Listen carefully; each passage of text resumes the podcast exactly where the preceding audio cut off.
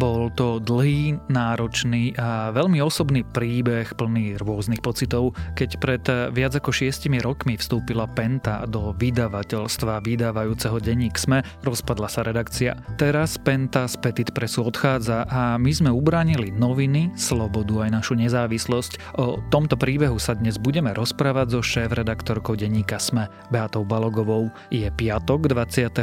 apríla, meniny má Vojtech a aj dnes bude chladno, nachystajte sa na prehánky a dobre sa oblečte, pocitovo totiž môže byť aj naozajstná zima. Denné maximá by sa mali pohybovať niekde medzi 8 až 16 stupňami. Počúvate Dobré ráno, denný podcast denníka sme dnes s Tomášom Prokopčákom. Tento podcast vám prináša Kinekus, exkluzívny predajca náradia značiek Prokin, Inko a Skveler. Je jedno, či vám chýba niečo v domácnosti, dielni, záhrade alebo kuchyni. V Kinekuse nájdete všetko, čo potrebujete. Presvedčte sa sami v 12 prevádzkach Kinekus alebo v 150 partnerských obchodoch po celom Slovensku. Všetko, čo potrebujete, nájdete aj na kinekus.sk. Skús Kinekus.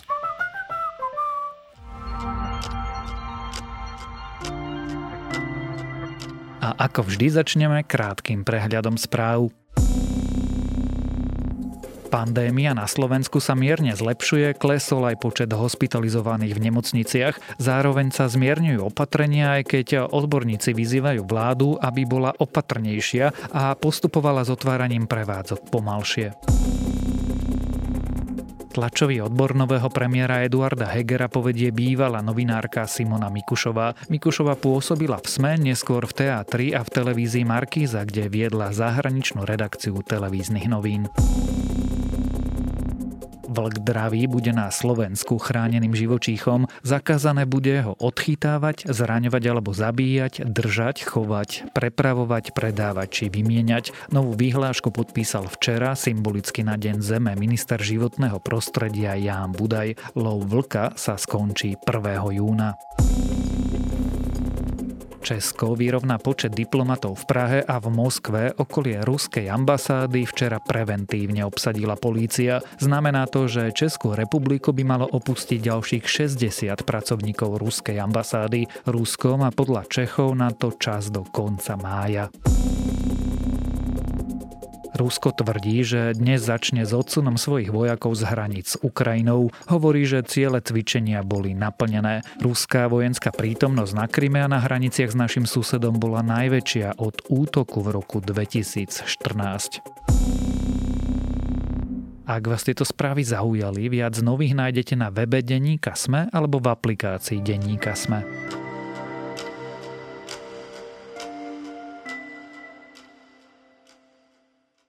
Investičná skupina Penta definitívne odchádza z vydavateľstva Petit Press. Týmito stručnými slovami začína tlačová správa, ktorá je symbolom jedného z najväčších víťazstiev denníka SME v našej histórii. Penta ide preč a my sme naše noviny ubránili, ale nebolo to ľahké, nebolo to vždy príjemné a nie vždy sme si boli istí, či to za to celé stojí. Dnes sa o tomto príbehu rozprávame so šéf-redaktorkou denníka SME Beatou Balogovou.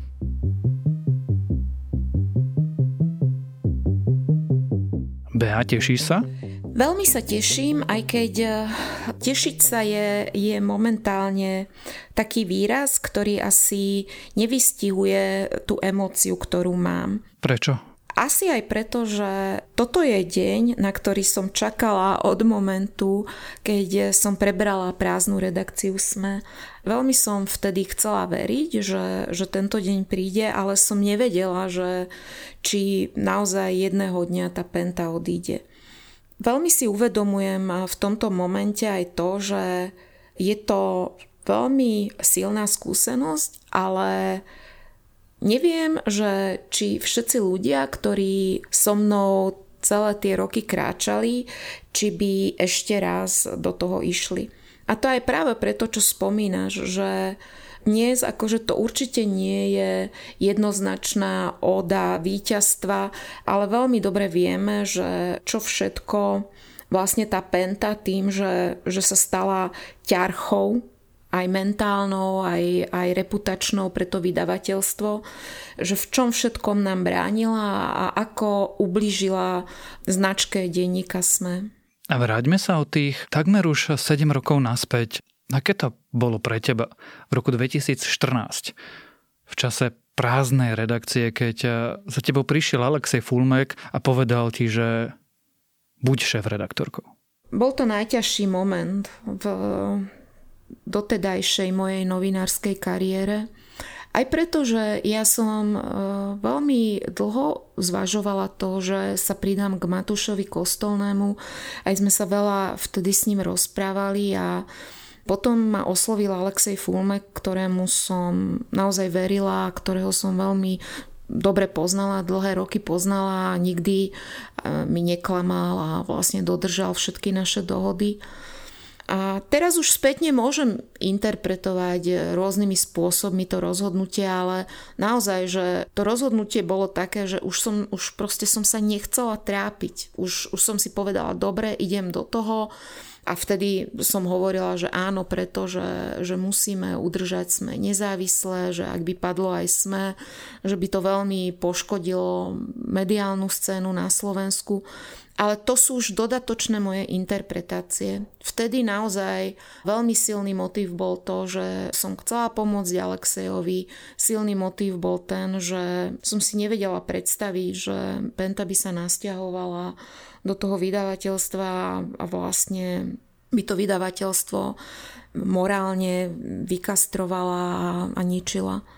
Takže to bol ten moment, na ktorý som potom dlho aj myslela a naozaj e, som sa trápila, že vtedy som si predstavovala, že čaká ma údolie morálneho utrpenia a, a jednoducho najviac som sa bála toho, že stane sa niečo alebo urobím niečo, kvôli čomu už vlastne, keď vstanem ráno, nebudem môcť mať ten pocit takej čistoty, že, že som e, neurobila profesionálne nič, čo by sa nedalo napraviť e, nejakým ďalším článkom alebo, alebo nejakým ospravedlnením. A toho som sa naozaj veľmi bála. To bolo niečo, o čom som rozprávala aj Alexejovi, keď e, sme sa rozprávali o tom a on naozaj ma prehováral, aby som to zobrala, že to spolu zvládneme.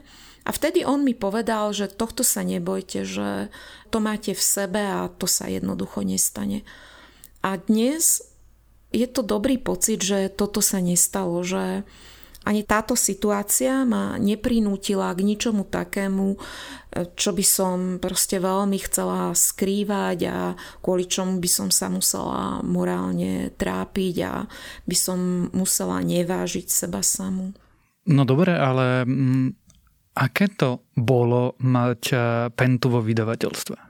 Zo začiatku to bolo náročné v tom, že sme dávali sľuby, na ktoré sme nemali garancie. My sme každému hovorili, že jednoducho to zvládneme, že Penta nás nebude ovplyvňovať, ale nevedeli sme, nevedeli sme to naisto slúbiť, lebo sme nevedeli, kde má Penta hranice, vedeli sme len to, že kde sú naše hranice, Naozaj sme redakciu skladali e, z rôznych e, redakčných kultúr, prichádzali ľudia z rôznych prostredí, mali rôzne pracovné návyky.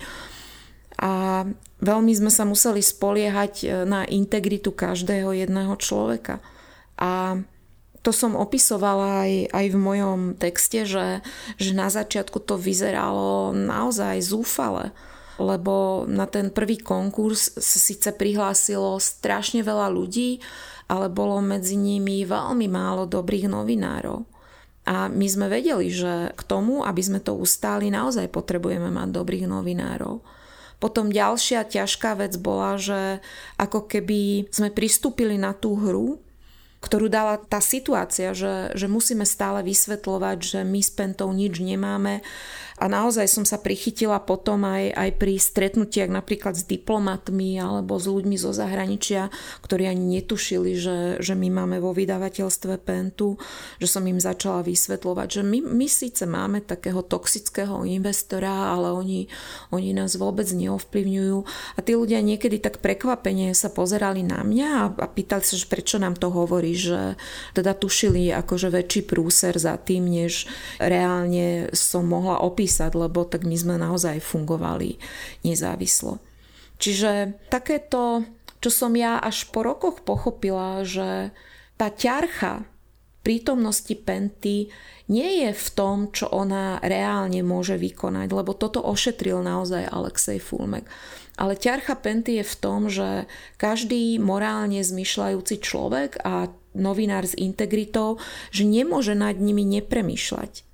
Že to bolo proste taká ťažká denná práca, že dobre, ako máme tému, deje sa toto okolo Penty, musím to napísať reálne, môžem vôbec akože písať pozitívne veci o tej pente, keď si myslím, že to je opodstatnené, čo si budú myslieť ľudia. Napíšeme teraz nejaký pozitívnejší článok, fúha, tak e, všetci v tom budú vidieť dôkaz, že nás už ovládli. A toto vydavateľstvo, kde penta nie, nemusí riešiť. Ona proste sa pozerá na merit veci a povie si, že takto to je, tak takto to ideme robiť. A musím povedať aj to, že rokmi sa toto zlepšovalo. Že sme naozaj dosiahli takú nejakú rovnováhu, ale nikdy to nebolo bez toho. Akože to by som úplne zavádzala, keby som tvrdila, že toto úplne vymizlo. S tým e, logicky súvisí nasledujúca otázka. Tlačil niekedy Jaroslav Haščák alebo ľudia z Penty na obsah v Petit Prese v denníku SME, pretože Mnoho ľudí si pamätá vyhlásenia Mareka Dospivu o atomovom kufríku. Ja si myslím, že áno, ale nedostalo sa to ku mne, pretože Alexej Fulmek k redakcii naozaj púšťal také pripomienky, kde boli že vecné nejaké výhrady a aj tie riešil so mnou a ja som veľmi prísne som sa rozhodovala, že čo poviem na porade a, a čo nie. A myslím, že ani by som si nespomenula nič také, čo vecne bolo niečo, čo ja som naozaj uznala, že, že toto je že tak vážne previnenie a, a že je to, je to naša chyba. Čiže musím povedať, že Alexej Fulmek odfiltroval väčšinu takých požiadaviek a aj v tomto dodržal to, čo on slúbil. A my sme len z nejakých potom tlačových vyjadrení alebo z nejakých e, vyjadrení penty pre tretie osoby sme sa dozvedeli, že tak e, toto sa nepáčilo alebo tu si myslia, že, že sme to prepálili. Dvakrát to vyústilo do takého tzv. zmierovacieho konania, ktoré podľa akcionárskej zmluvy Penta môže zvolať v prípade, ak, ak mala pocit, že nejaký článok jej neprávom ubližoval. A na jednom som sa nezúčastnila, to bolo vlastne kvôli tomu, že ja som vtedy ten dôvod e, nepovažovala úplne za silný, ale zároveň sme sa báli v redakcii, že Haščák to stretnutie využije na to, aby proste tvrdil, že on sa so mnou môže stretávať kedy chce a sme to riešili s mojimi zástupcami a vtedy Peter Šabata sa ponúkol, že on tam pôjde a on tam naozaj aj išiel. A dopadlo to tak, že Alexej sa nakoniec postavil za redakciu. A na druhom som sa už zúčastnila a dopadlo to tak, že, že som pochopila, že tie rozdiely sú vlastne nezmieriteľné ja naozaj mám povesť pomerne pokojného človeka a ja ani neviem, mm, kedy som naposledy kričala v práci alebo zvyšovala hlas. Ale vtedy som svoj hlas zvyšovala na Martina Danka a, a to v momente, keď sa ohradil, že vlastne redaktori aj na Facebooku sa vyjadrujú negatívnejšie o Pente. A vtedy si Penta zrátala počet tzv. negatívnych článkov, ktoré sme o nich napísali e, z oblasti zdravotníctva. A, a vtedy to naozaj tak na mňa dopadlo to celé, že ten pocit, že Penta nikdy nedokáže absorbovať tú našu kultúru a, a že sa nenaučí alebo nepoučí z toho, že, že čo je vlastne kritická žurnalistika a, a čo je rozdiel medzi kritickým článkom a, a nejakým negatívnym článkom a že oni v tom nevidia rozdiel, pretože e, nepripúšťajú, že médiá, ktoré vlastnia, by mohli kriticky písať o, o svojom majiteľovi a A z toho vyplýva, že chcú vlastniť médiá práve preto, aby tí, ktorých vlastnia, nepísali o nich negatívne.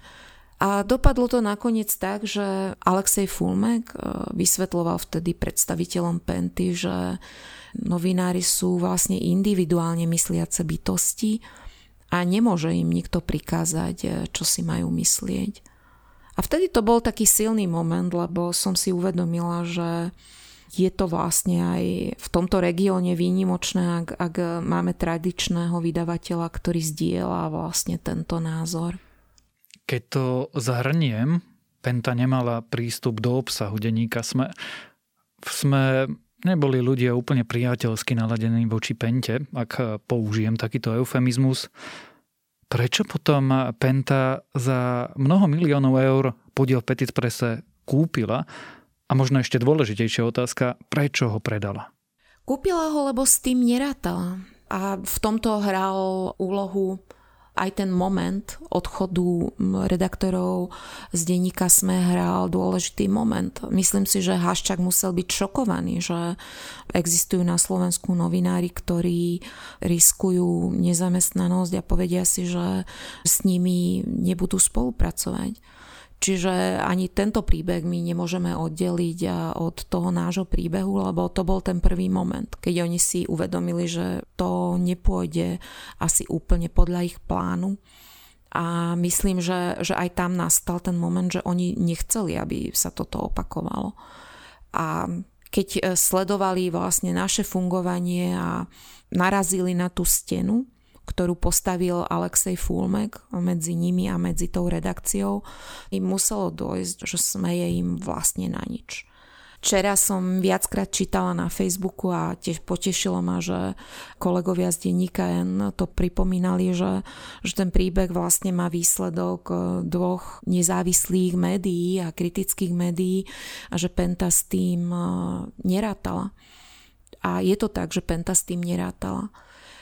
Je veľmi dôležité povedať, že v tom, že Penta odišla, veľmi dôležitú úlohu hral a zohrával Alexej Fulmek, pretože to bolo náročné rokovanie a myslím, že som bola medzi prvými, ktorí, ktorí sa dozvedeli, že Alexej sa pokúša odkúpiť naspäť tie akcie a to trvalo dlhé mesiace a naozaj to v niektorých momentoch to vyzeralo až, až beznádejne, lebo Penta naozaj si pýtala za tie akcie, ako to hovorí aj akcionári, nemorálne vysoké peniaze. Takže myslím, že to k tomu zákonite smerovalo a aj keď som chvíľami pochybovala, či toto sa stane, tak som verila, že jedného dňa musí Penta zistiť, že toto vydavateľstvo je mu na nič. A myslím, že aj v nás sa to stupňovalo, lebo po vražde Jana Kuciaka a potom ako z trémy vyliezali rozhovory Haščaka a Kočnera a sme sa dozvedeli, ako Martin Danko s Petrom Totom riešil obsah e, niektorých médií, tak e, aj v nás narastalo takéto napätie, že, že sme sa pýtali seba samých, že kde sú naše hranice. Ja som sa to vlastne denne pýtala, lebo som si uvedomila, že ja určujem a že určujem hranice aj, aj pre mojich kolegov a že v tomto sa na mňa spoliehajú. Že citlivo to vnímajú, že kedy bude ten moment, keď ja poviem, že pozrite sa, že toto už jednoducho nemôžeme, nemôžeme dopustiť a proste už toto nie je to prostredie. A aj s Alexejom Fulmekom som sa o tom často rozprávala a, a stále som vnímala, že sa snaží o odkúpenie tých akcií. A som vedela, že jediný spôsob, ako mu môžem pomôcť, je, že vediem ďalej tú redakciu. Potom samozrejme nahrávka Gorila sa objavila, sme si tam vypočuli minoritného spoluvlastníka, ako hovorí o korupcii. To tiež vlastne, myslím, že to bola tá hranica, keď sme sa naozaj priblížili k tomu, že vo mne už, už len ten fakt, že som vedela, že Alexej pracuje na odkúpení tých akcií, tak len to ma držalo pri rozhodnutí, že dobre, veď akože dáme to, zvládneme to a že sa to udeje. Ale vnímala som aj v redakcii proste otázky, že občas tak pristavili sa pri mne alebo mi zavolali kolegovia, že Bea, čo to pre nás znamená? A presne tá otázka, keď sa ma niekto opýtal, že, že Bea, pre, čo to pre nás znamená, pre mňa to bola naozaj, že veľmi taká veľká morálna zodpovednosť, že, že čo poviem tým ľuďom, že čo to pre nás znamená. A, a nemohla som len, že, á, že kašli na to, že veď bude dobré, ako Penta nás neovplyvňuje. A to, to som nemohla povedať. A čo to teda pre nás? To, že Penta tu bola a Penta tu nie je. Znamená, čo to znamená pre slovenskú žurnalistiku a konečnom dôsledku, čo to znamená pre demokraciu na Slovensku? Je to veľmi dôležitý príbeh, najmä v kontexte toho, čo sa deje v regióne, pretože väčšinou takéto príbehy nekončia odchodom eh, oligarchu a nekončia odchodom toho spoluvlastníka, ktorý vníma médiá ako atomový kufrik. Čiže v tomto je to veľmi dôležitý odkaz, že do veľkej miery rozhoduje naozaj aj, aj integrita tých novinárov. Potom samozrejme do veľkej miery rozhoduje, že kto šéfuje tomu vydavateľstvu. Ale aj to, že ako je to mediálne prostredie nastavené.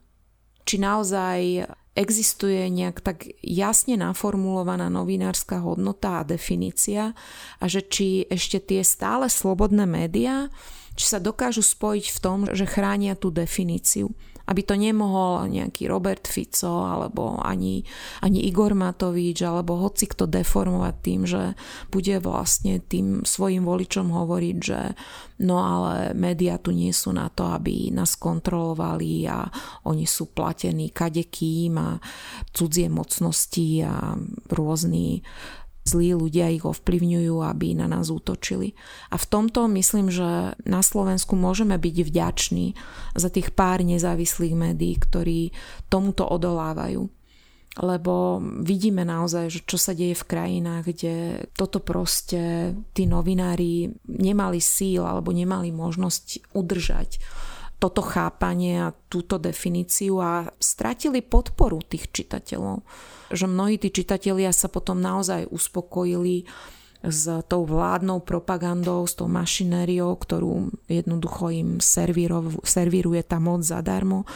Tu na Slovensku máme čitateľskú obec, ktorá je ochotná proste platiť si za kvalitnú žurnalistiku a podporovať kvalitnú žurnalistiku. A myslím, že toto bude rozhodovať mm, aj v tých ďalších rokoch, že kde sa budeme uberať a akým smerom.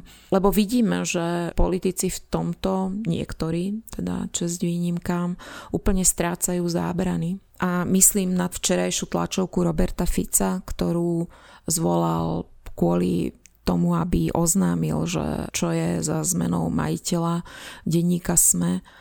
A bol to taký veľmi smutný pohľad, lebo sme videli morálne zdiskreditovaného, skorumpovaného politika, ktorý nemá už inú tému. Ktorý jednoducho má potrebu zvolať tlačovku s konšpirujúcim blahom, aby naservíroval ľuďom úplné blúdy o tom, že kto vlastní médiá. A vlastne nie je v tom ani originálny, pretože Viktor Orbán na tomto položil naozaj svoju propagandu dlhé roky toto tlačí ľuďom a, a už ani v Maďarsku to často nefunguje.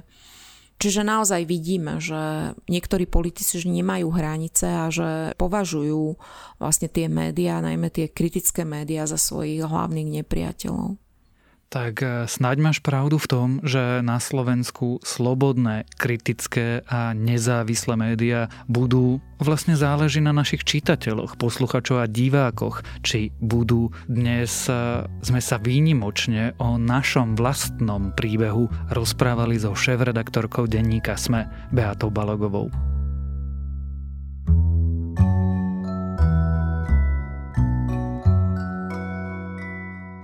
A A moje dnešné odporúčanie vlastne súvisí s témou dnešného podcastu. Ak chcete podporovať nezávislú žurnalistiku, ak chcete podporiť prácu novinárov, investigatívcov aj reportérov, ak chcete skúšať nové veci, spúšťať nové projekty, ako napríklad práve podcasty, ideálne tak urobíte, ak si nejaké médium predplatíte. Najlepšie, ak to bude denník SME alebo čokoľvek, čo radi čítate, počúvate alebo pozeráte. A to je na dnes všetko. Dávajte na seba pozor. Počúvali ste Dobré ráno, denný podcast denníka SME s Tomášom Prokopčákom. Inak v sobotu pre vás denník SME pripravil zaujímavú akciu. Dostanete spolu s novinami aj magazín National Geographic a samozrejme vychádzajú aj ďalšie podcasty dnes Piatoček a TFM a pravidelná dávka, v sobotu Klik a Mimoza a v nedelu sa môžete tešiť na dejiny.